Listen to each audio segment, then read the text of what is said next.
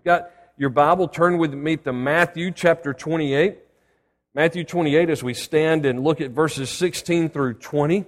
Now, we're not finished with Matthew's gospel just because we're finished with chapter 28 today. I've had a blast. We started at the beginning of fall, and we have spent several months now looking at Matthew's gospel. I love this gospel. I hope that not only have we gone through it, I hope that it has gone through you. But we've got a couple more weeks. We're going to go back and we're going to look at Matthew chapter 24, 25, because the resurrection of Christ and the ascension of Christ and the Great Commission is not the end of the story. I've got good news for you. Jesus is coming again.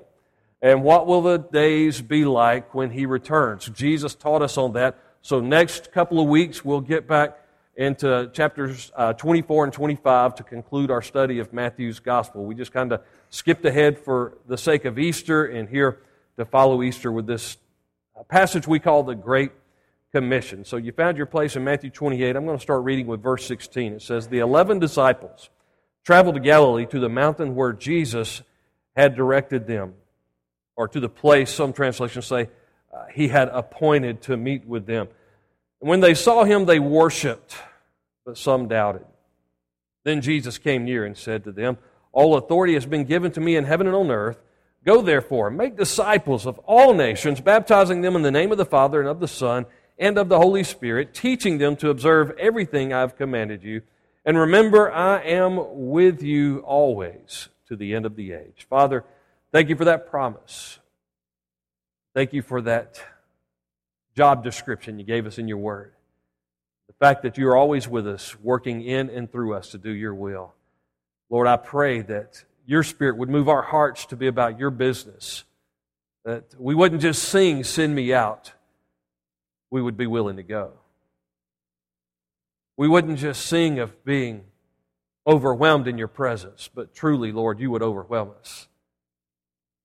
Lord, we would leave this place changed for your glory today. We pray in Jesus' name. Amen. You can be seated. There's a question that men and boys will always be asked by either their mom or perhaps later in their life, it will be their wife that will ask this question. And for some reason, the male in the family will typically have a difficult time answering the question. I don't know why that is, because it's a simple question. It's simply four words. That's this: what are you doing? What are you doing? I don't know why that sounds like a tough question. Sounds like it's an easy question. It should have an easy answer. But can you imagine a child typically answers that question, "What are you doing?" with one word? Nothing. Especially boys, little boys. You ask a little boy what he's doing, that little boy could have mom's fine china outside making mud pies. It's clear that he's doing something. And she says, "What are you doing?" And he says, "Nothing." That little boy could have taken a pocket knife that his dad gave him and stripped wires off of a plug-in and have one wire tied around one cat's leg, one wire tied around another cat's leg, be about to plug that plug into the wall, and mom say, "What are you doing?" And the boy says, "Nothing." I mean, that's just what they learned to say when they don't know what else to say. Nothing. Maybe it's a teenager. Now he doesn't say nothing. When he's asked, "What are you doing?" he typically doesn't know. This guy has he's got 7th, 8th grade, 9th grade education by now, maybe 10th grade. Maybe he's already graduated from high school. He can be laying on a couch watching TV, taking a nap. He can be texting. He can be eating. "What are you doing?" "I don't know." It's hard to figure out. And you think, well, one day he's going to grow up. He's going to mature. He becomes a man. And the man's answers don't always satisfy his wife, because if he has graduated past nothing, and "I don't know," his wife is convinced he still really doesn't know what he's doing whenever she has to ask that question, "What are you doing?" Now, his answer may be like this: "Well, I'm trying to fix this." But she's thinking, he doesn't know what he's doing. At least in my case, probably, if I'm trying to fix something. What are you doing? Have you ever thought that perhaps God looked down from heaven or looks down from heaven. You ever think that perhaps God wants to get face to face with us in the midst of all of our activity because we are busier than we've ever been in our lives? Remember when the personal computer came out, it said it was going to end us having to keep up with all this paperwork. And all it did was create mountains and mountains and mountains of paperwork. All these devices that make life easier. And now you have to upgrade every year and spend more money and learn new apps and programs because the latest and the greatest is always coming out. To make life easier, it's made life complicated, and we get caught up in all of these things in life. And can you hear God looking down with us and just kind of getting face-to-face with us and saying, what are you doing? No, really, what are you doing? You ever think about that? Do you ever stop and imagine how you would answer God? What are you doing with your time? And what are you doing with your time is a good way to ask, what are you doing with your life? But think about it for a moment. What will your life be when it comes to its conclusion? It will be nothing but the sum total of what you have done with your time, with your days, with your hours, with your minutes. And I believe God looks at the church. As a matter of fact, I think we see this recorded in Revelation 2 and 3 when Jesus confronts the seven churches there of Asia Minor with this revelation that we have. But he kind of deals with where they are in the present before he goes to the future. And he goes, if we could sum it up, he's saying, what are you doing? And it's not that God is trying to figure out what we're doing. He already knows. He knows what we're doing and what we're not doing, because I've discovered in the Christian life, at least my struggle, is often more the sins of omission rather than sins of commission. Sins of commission are those sins that we commit, those things that we do that are wrong, that we know they're wrong. Sins of omission is when we leave out what God has called us to do. Some have said that the Great Commission could be called the Great Omission, because of so few churches and Christians actually engaged in what Jesus commanded us to do. Our mission as a church, we try to articulate it so that people can summarize what we believe our biblical mission and our core values as a church drive us toward. And it simply states it this way. We are to lead people, and we say we lead families, our neighborhoods, our community, and our world to know, love, and serve Jesus Christ. That's easy to remember. We need to lead people to know Him, to love Him, and to serve Him. And if we're doing that, we're fulfilling the Great Commission. Last week, Easter Sunday, we talked about the greatest news the world has ever heard. How many of you noticed that Easter messages or clips of Easter messages or people who were dressed up to do Easter activities just kind of blew up on Facebook last week? Whatever social media outlet that you observe, I mean, Easter stuff was everywhere. And the message that Christ is alive was promoted all over the place. But again, every Sunday is Resurrection Day. Every day of our life is a day to be fully devoted to the call of Christ on our lives. And why is it that we need one day out of the year to kind of get worked up about it? Why isn't it something that consistently drives us? Jesus is alive, and He's made all the difference in my life. And not just the testimonies we showed on video, but our church is full of testimonies of how Christ has changed your life. The risen and resurrected Lord has changed your life, and you are all of you that have come to faith in Him are all called to be on mission with Him. He says, lo, I am with you always, by the way, as you're doing the Great Commission, and for Him, giving Him the glory. So, we have more to live for. Those who know Him, those who love Him, those who serve Him, when we hear that voice from heaven, what are you doing? We should be able to respond and say, listen, let me tell you what I'm doing. Because I have more to live for now than I ever had. And I would argue that apart from faith in Jesus Christ, there's just not much to live for.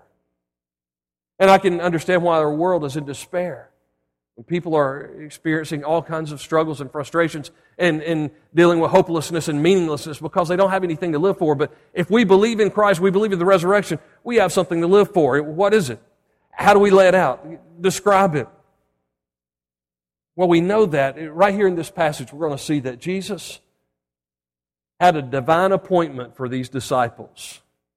Not only that, we'll also look this morning, see that He gives them the divine authority that He has received, and then He gives them a divine assignment. Somebody asks you, what's your life all about? What are you doing? And then after some answers that we might call pat answers that you had to kind of make up, trivial things, you think a little bit deeper and say, really, what am I doing with my life? Let's look at the divine appointment. You see, the divine appointment here is for our enrichment. Jesus had appointed a place. It says the 11 disciples in verse 16 traveled to Galilee, to the mountain where Jesus had directed them. This had been an appointed place. Some translations say Jesus had appointed this place to meet with Him. Verse 10 describes that appointment back a few verses earlier. Jesus told them, "Do not be afraid. Go and tell my brothers to leave for Galilee, and they will see me there." He had given them an appointment and said, "I want you to come together. We're going to get together, and we're going to, in this appointment, there's going to be some things that are taking place." Now, that's the context for the Great Commission. When they saw Him, verse 17, they worshiped. So worship is taking place. And then later we get these words that we call the Great Commission, in many translations here written in red, of what Jesus spoke to them. So a place of gathering together in the presence of the living Lord for worship and instruction. This was a divine appointment. That's what the Lord's Day is still about today. For the body of Christ, Christ followers, to gather together with other believers to experience worship. They worshiped Him, and they received instruction from the Lord Himself. And every time we open the Word of God together, we're receiving instruction together from the Lord Himself. Now, I don't want us to neglect the importance of a devotional life. Worship is more than just what we do when we gather together corporately as the body of Christ. It should be something that your life is characterized by. Living your life to the glory of God is an act of worship. And there should be moments of private, personal worship every day in your life where you get alone with God, you're aware of His presence and His work in your life, and He sets your soul on fire for His glory. That has got to be taking place on a regular basis, but it's no substitute for corporate worship. Coming together as the body of Christ as believers is very vital. Jesus, again, He rose on a Sunday. He meets with them on a Sunday. He changed these Christ followers' very lives as they were in His presence. It says that some doubted. That just reminds me that we can be real when we come into God's presence. We can bring our doubts. We can bring our fears. We can bring our frustrations. When we come into corporate worship, we don't have to wear a mask and pretend that we're somebody we're not. We don't have to act like we've got it all together. Indeed, I know that there are folks from time to time that don't feel like gathering together with a body of believers because they feel like everybody else down at the church has it all together. Let me be clear, if you might be tempted to think that this morning. The reason we're here tonight is because we don't have all the answers. The reason we gathered in this place is because we're seeking answers. We're struggling with doubts. We're struggling with frustrations. But in the midst of that struggle, when we come together as the body of Christ, we're told that if two or more gathered in His name, He's right there in the midst. He's revealing Himself. Christ is alive in our presence. Hebrews 10:25 says, "Don't forsake the assembling of yourselves together, as some were in the habit of doing." He says, don't forsake that, because when you come together, you're going to stir one another up for love and good works, and there's encouragement and edification and Christian community, family life with those who are blood kin through the blood of Jesus Christ. And so we're not to forsake that assembling of ourselves together. In Acts chapter 1 and verse 4, Jesus made an appointment for the church. He told them, "I want you to wait there. You hang out in that upper room in Jerusalem, and you're going to be endued with power." In Acts chapter 2, Jesus through His Holy Spirit, shows up for the appointment. It says they had been praying and they had been waiting, and Christ showed up and did something remarkable. They didn't want to miss it. How many times do we take lightly our neglect of corporate worship? Gathering together. We talk about the CEOs, but the truth of the matter is we look at the statistics, it's getting harder and harder to judge how many people are active in church because they define active differently than they used to. Active at one time meant 90% of the time, 90% of the Sundays, you were going to be in the Lord's house on worship. And, because you think about school, to get an A, usually you have to make a 90, so I want to be that kind of A-plus student when it comes to my worship attendance. And some of you even remember when in Sunday school you got perfect attendance pins because 52 Sundays out of the year you were in Sunday school. Now that's almost unheard of today. And then, life is busy and more and more places are open for business on Sundays and Lord's Day and all of that, and we kind of pull back. But today, you know what? People are defining being actively involved in a local church one Sunday a month. One Sunday a month. Listen, I'm the pastor of the church. I know how to feed myself spiritually, but I can't get by with that. If I'm not around the people of God and in the Word of God together with the family of God, then I miss out on the encouragement that I need. I remember during my teenage years, and I wasn't as consistent in the Word of God as I needed to be. I was trying to grow in that. But after Sunday, I couldn't wait till Wednesday night to get back to youth group because my tank was about empty and I wanted to be filled back up. I couldn't wait to get back on Sunday morning. Now, again, I know the importance of feeding and fueling ourselves in our own personal quiet time. But body life, that gathering together in the presence of the living Lord on a regular basis is consistently promoted, not only in this text, but throughout the rest of the New Testament. Notice there were 11 here. It says the 11. Who are we missing? Somebody help me out. Who are we missing? Judas.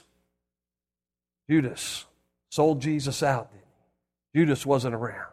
Judas made some devastating decisions. He's going to miss out.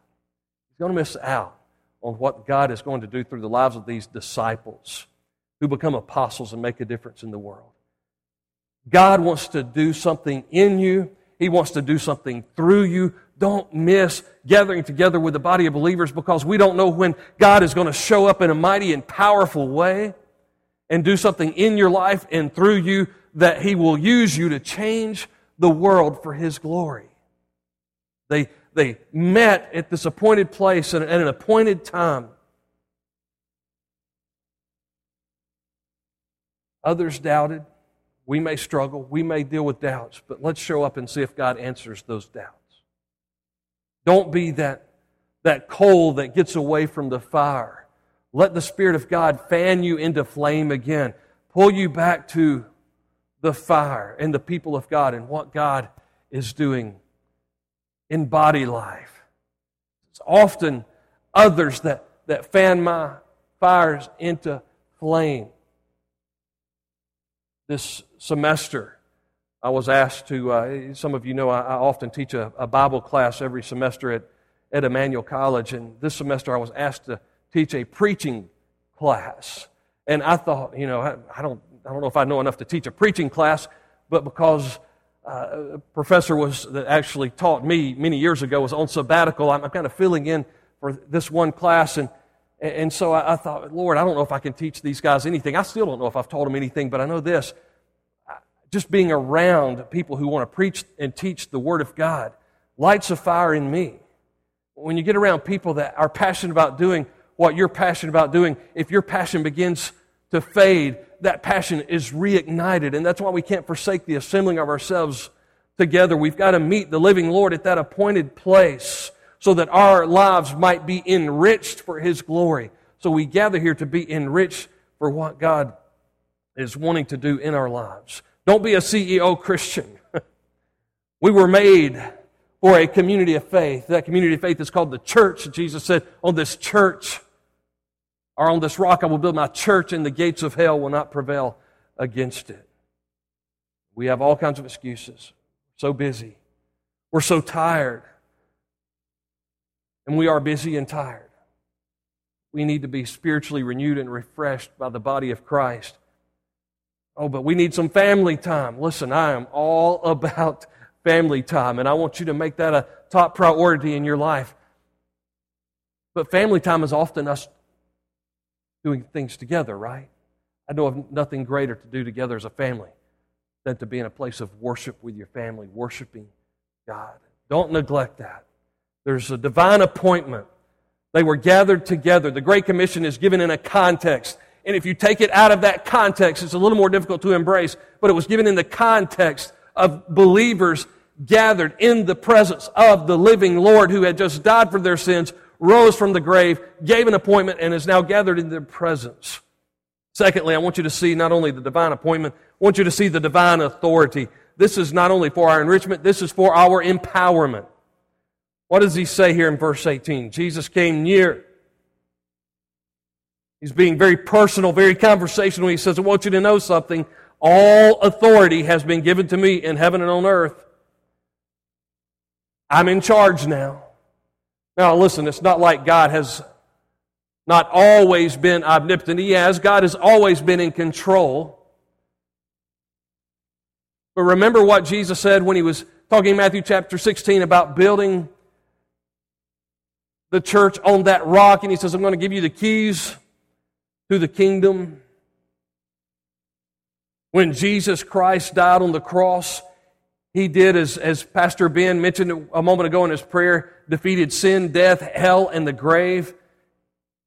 And everything that mankind through Adam had kind of handed over to the enemy, Jesus said, I'm taking that back. And I'm going to advance my kingdom through my people. He had all the right, the authority. Sometimes the word power is translated authority, and sometimes it's translated ability. Jesus had both the authority and the ability to take charge. You know, during the American Revolution, there are 4,435 soldiers' deaths that were recorded. Many say that a lot more than that actually gave their lives for this to become a free nation. 4,435 soldiers died. Can you imagine the surrender at Yorktown? General Washington, who would become President Washington, is kind of overseeing things. Can you imagine him just kind of speaking 20th or 21st century language? And just putting it this way, say, we'll take it from here. We'll take it from here.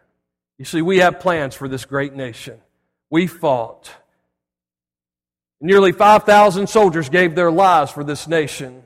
We'll take it from here.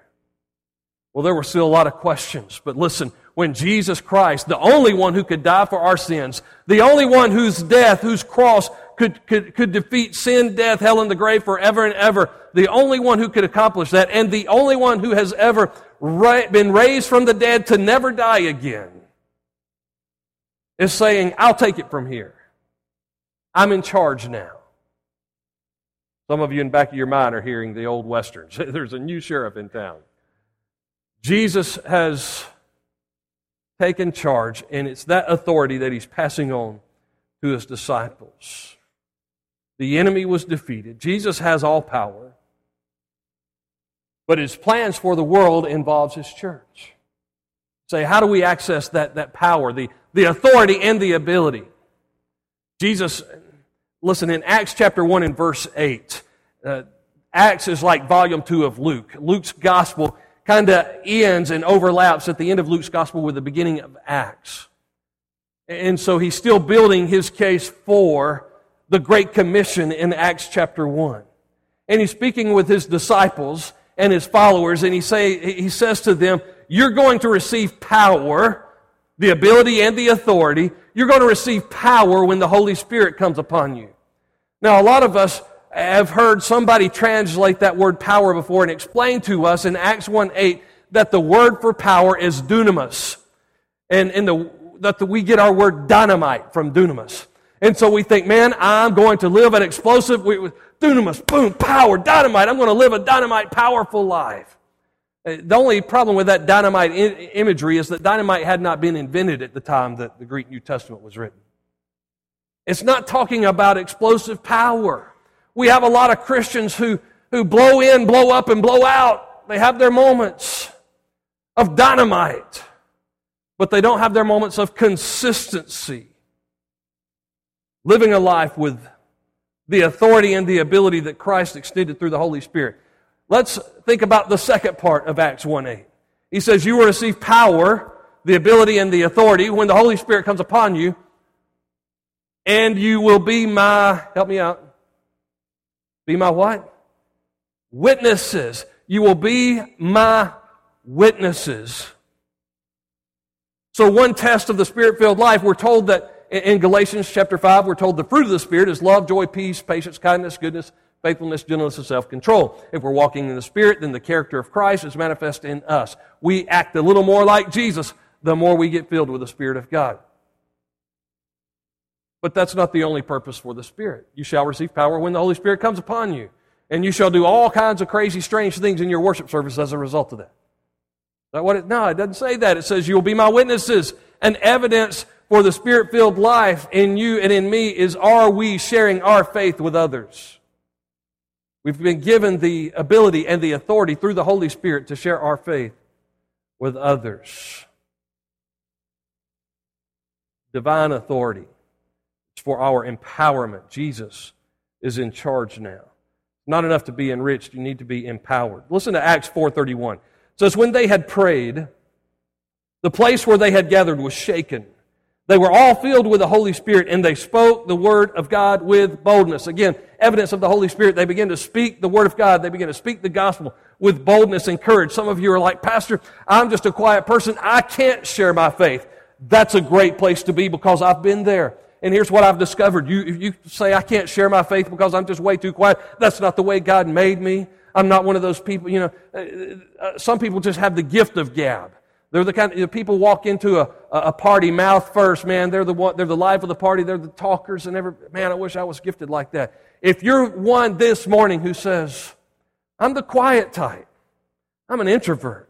I'm not that outgoing," praise God for that, because that means that you are much less likely to attempt to do these things in the flesh, because you just don't have it in the flesh. You will depend fully on the Spirit of God to empower and enable you to speak the gospel. So ask God for that empowerment. And if you are outgoing, outspoken, you've got the gift of gab, then ask God that He might direct it for His glory and use you as a spokesman to point people to Him. Ephesians 5:18 says, be filled with the Holy Spirit.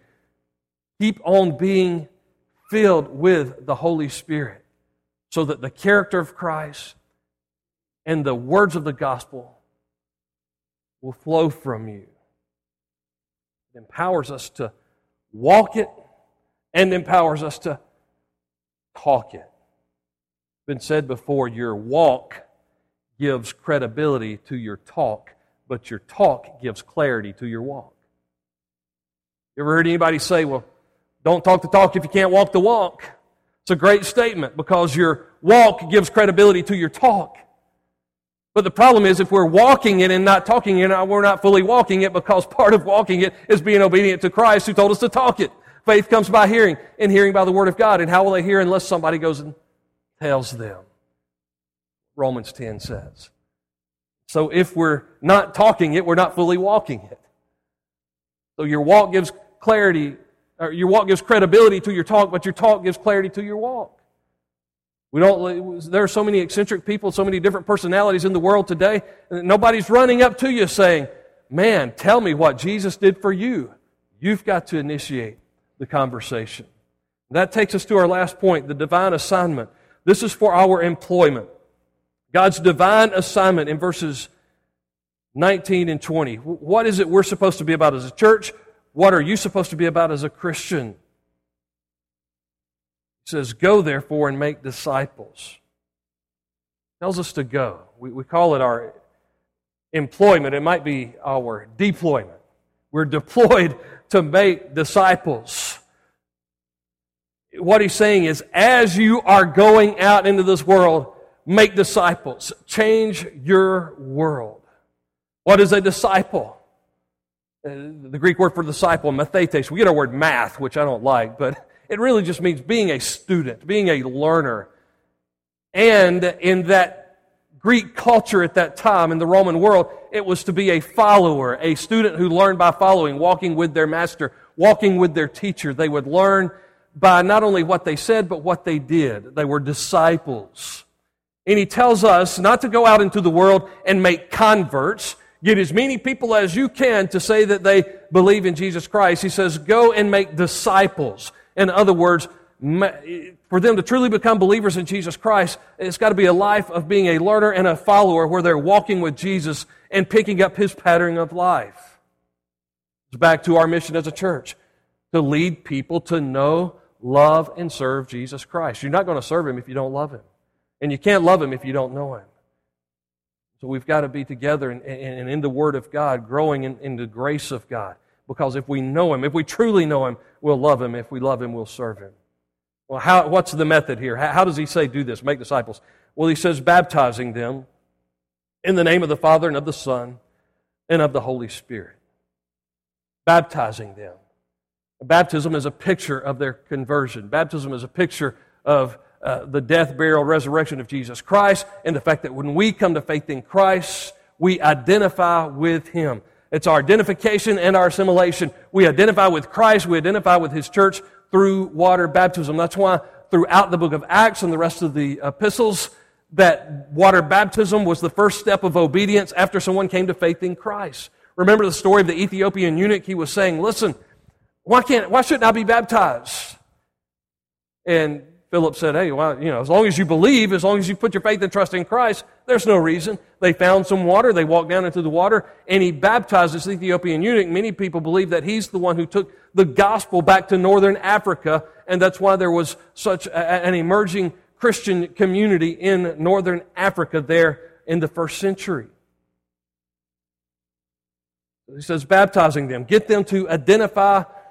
First, it's got to be inward, but get them to identify with Christ through water baptism. Identify with Christ, assimilated into the body of Christ, known as the church. In the name of the Father and the Son and the Holy Spirit, you can remember it this way. The Father thought it. It was in the mind and the heart of God. The Son bought it. He died on the cross. The Holy Spirit wrought it. He's the one that convicts us of sin and of righteousness and of judgment, of the gospel of Jesus Christ. So the Father thought it, the Son bought it, the Holy Spirit wrought it, and we're to be baptized in the name of the Father and of the Son and of the Holy Spirit. And then that's it, right? It stops at verse 19. Let's just stop right there. Again, that's where a lot of us fall short. That's where a lot of churches fall short. Man, get them in. Get them saved. Get them baptized. Now they're on our team. Next up. And that's why the back door of many churches is just as big as the front door, and we all struggle with it. Get them in, get them saved, and they're right out the back door. He said, make disciples. Discipleship is a process of spiritual growth, continuing to grow in our knowledge. 2 Peter 3:17 or 3:18, grow in the grace and in the knowledge of our Lord and Savior Jesus Christ. So we're to continue to grow in our knowledge of him, our knowledge of the Word of God, our love for Christ, and our service for Christ. Baptizing them, and then what? Teaching them. Teaching them to observe all things or everything I've commanded you. What you've got to keep in mind here is this gospel is inspired of the Holy Spirit, but God doesn't bypass the heart, mind, and personality of the author, Matthew. And so if we ask ourselves, what might Matthew have been thinking about those things? Perhaps Matthew recalls what he wrote in chapters 9 and 10. The ministry Jesus had of touching lives that led to Matthew himself coming to faith in Christ. That chapter 9 where it ends, pray the Lord of the harvest to raise up laborers to go out into the harvest. Maybe that's what Matthew was thinking. Those things I've commanded you. Let's be about his ministry. Let's be about touching lives. Matthew chapter 16 might come to mind. Now, Matthew had not numbered these, but perhaps he's thinking about what he wrote when he wrote about Christ building his church, building his kingdom on the rock, Jesus himself. Maybe he thought about chapters 18 through 20, where Jesus says, listen, if you're going to be a part of the kingdom, here's how marriage works. Here's how you need to treat kids. Here's the love you need to have for children. Here's what a family of God looks like. And so making disciples, baptizing them, teaching them how to live out the Christian faith in their home, in their church, in their community, and in their world. Maybe chapter 24 comes to mind, the end of the age. Prepare them for what's coming one day. Teaching so that they may be consecrated and equipped. It's my responsibility as a pastor, Ephesians 4:11. God gave some to be apostles, prophets, evangelists, and then that next gift there is pastor teachers. And he gave churches the pastor teachers, Ephesians 4 says, to do all the church work, right? No, he says to equip the saints to do the work of the ministry till they come to a place of spiritual maturity. That's the responsibility of a pastor. Now, he's got to model that. He can't ask people to do what he's not willing and visibly doing. But it's for the equipping of the saints for the work of the ministry, that they might discover their spiritual gifts, that they might be employed in God's work. What does it look like? You know, we have a list of core values as a church. If Trinity's being effective at making disciples, then our core value is going to tell us a little bit about what that might look like. Some values are more aspirational than actual sometimes. Meaning we want to be there, we have a vision for that, but we've got some work to do in some of these areas. All of us could say in our personal lives, we've got work to do in these areas. The first one is we're committed to biblical authority and doctrinal integrity. That means we're understanding the Word of God. We saw in our life group this morning that there are books of the Bible like Ephesians and Colossians where the first half of the book is given to doctrine, the second half to practice, because our practice is to bring balance out to our doctrine. We've got to know what we believe before we know what to put into practice. We're committed, secondly, to enthusiastic worship and celebration. So a disciple of Christ is somebody who's going to be in the Word of God, but also in the worship of God. We're committed to prayer. Are we learning to pray on a regular basis, not just corporately, but is prayer something that governs our lives? Ministry to the whole family. See, discipleship doesn't just take place on a Sunday morning and Wednesday night. Discipleship takes place, as I shared, I was asked to serve on a panel this week to talk about disciple-making in the church. And I felt like kind of the odd man out. There were four of us there on this panel. Three were talking about one particular ministry that was a discipleship ministry of their church. And I was kind of confused, and I said, listen, we don't have just one ministry that's about making disciples. Everything we do is about making disciples. If everything that we do, if there's anything involved in our church program that's not about making disciples, it doesn't need to be part of our church programming. But in everything we do, it's to teach people to know, love, and serve God. Even those times we get together for fellowship is to enrich a community of disciples, that we might be stronger together than we are, part of a better community of disciples. So ministry to the whole family. We want to equip families for discipleship to even take place in the home. The biggest test for me as a disciple-making pastor may not be how you live your lives, but how my family lives out their faith. Small group ministry. We're committed to small group ministry, life groups, Wednesday nights, all of that. It's about making disciples. Evangelism and mission. See, if we can get everybody to be a part of an international mission trip, that's a great thing, and that's our goal, is at least one thing that we recently started. We've said every kid that goes through high school, we want to have at least one opportunity to go on an international mission trip. Biblical stewardship. See, a disciple of Christ is faithful with their time, their talents, their financial resources, to invest time, talents, and resources into the kingdom of God. So are we learning to tithe and give toward the kingdom? Making disciples. So if Jesus asks, what are you doing? What are you doing? Can you honestly say, you know what? I'm committed to the King and His kingdom. I'm making disciples. Oh, there are a lot of shapes and forms that takes, but I'm making disciples. This morning, as I was on my way to worship, Jeff texted me a song he was listening to on the radio, and he said, hey, listen to this song. He told me what station it was on.